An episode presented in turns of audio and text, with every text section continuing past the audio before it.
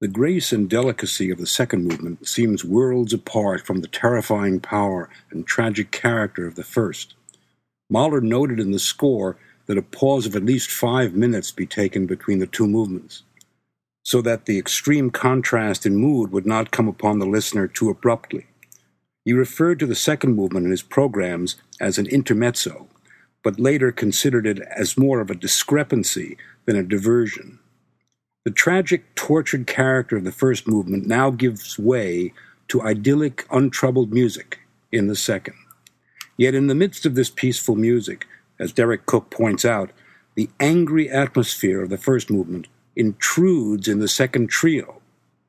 The movement opens without an introduction on a graceful Austrian Alpine Ländler for strings. Its lilting principal theme, lightly scored and articulated with staccato and pizzicato strings, has a Schubertian quality. Here, Mahler evokes the atmosphere of an earlier era, when Viennese classicism was in its glory.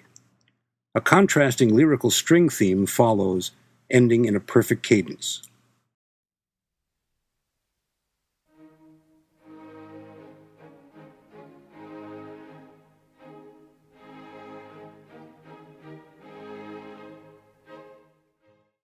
The first alternating section, the B section, follows without a change in tempo.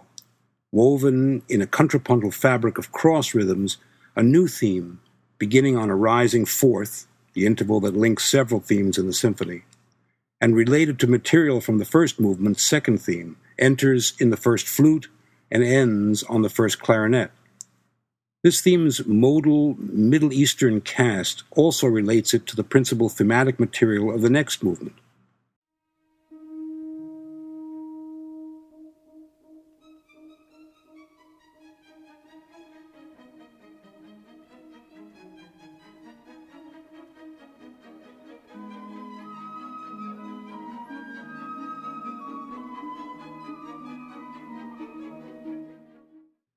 strings continue to weave a web of 16th note triplets in contrary motion and then in sequences of ascending chromatics. A sense of perpetual motion generated by these churning triplets contrasts with the relatively static harmony. Woodwinds enter with a song like variant of the B section's theme over the triplet figuration that continues in strings. Note that the opening interval of this theme is a rising fourth, taken from the second full measure of the opening section's Ländler theme.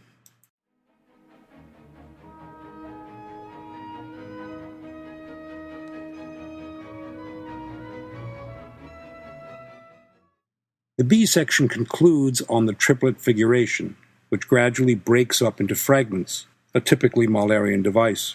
Soon all that remains are isolated notes played softly on the violins on the third beat of three successive measures, the last of which is given sudden emphasis, after which the sound gradually diminishes, leading to the return of the A section.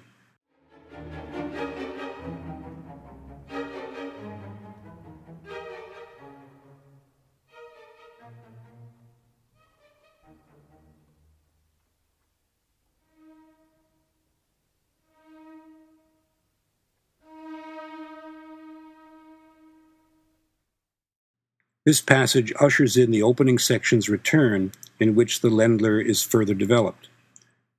As the first violins play the main theme, cellos simultaneously play a lyrical counter theme that sounds like a variation of the Christmas carol that came upon a midnight clear.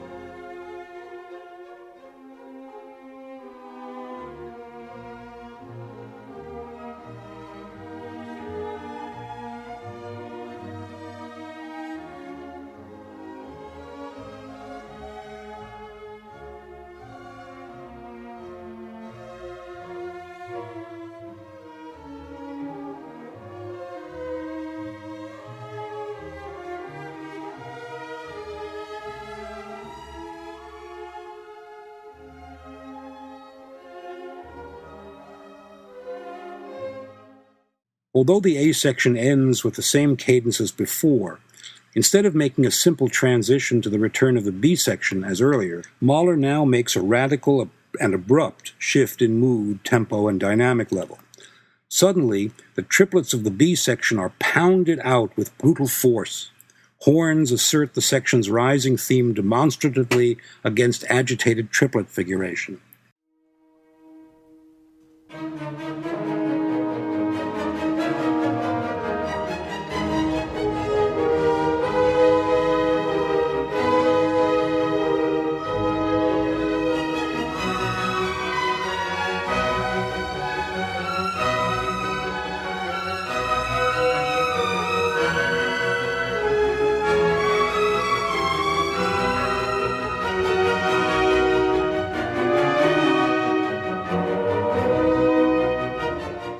This theme is reconstituted so as to end with the motive of woe, the falling minor second, repeated for emphasis.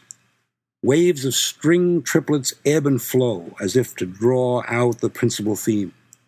A presentment of tragic fate takes hold as the full orchestra expands upon this demonic transformation of what had been wistful music when played earlier. In this guise, it recalls the terrible images conjured up in the first movement then suddenly, on the crest of a huge wave of string triplets, the music stops for breath, after which the rolling triplets recommence quietly, no longer sounding as ferocious as they had moments before. A major key variant of the B section theme's opening notes in the brass give it a Semitic quality, foreshadowing the next movement.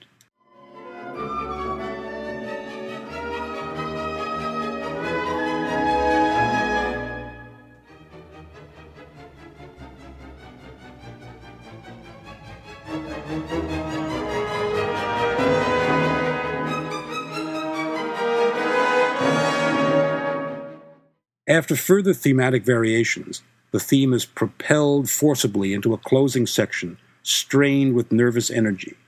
The triplet figuration gradually decomposes into little isolated fragments played off the beat. Now the opening section returns as before, this time the strings playing the theme and its accompaniment in pizzicato, echoed occasionally by harp, flute, and piccolo in staccato.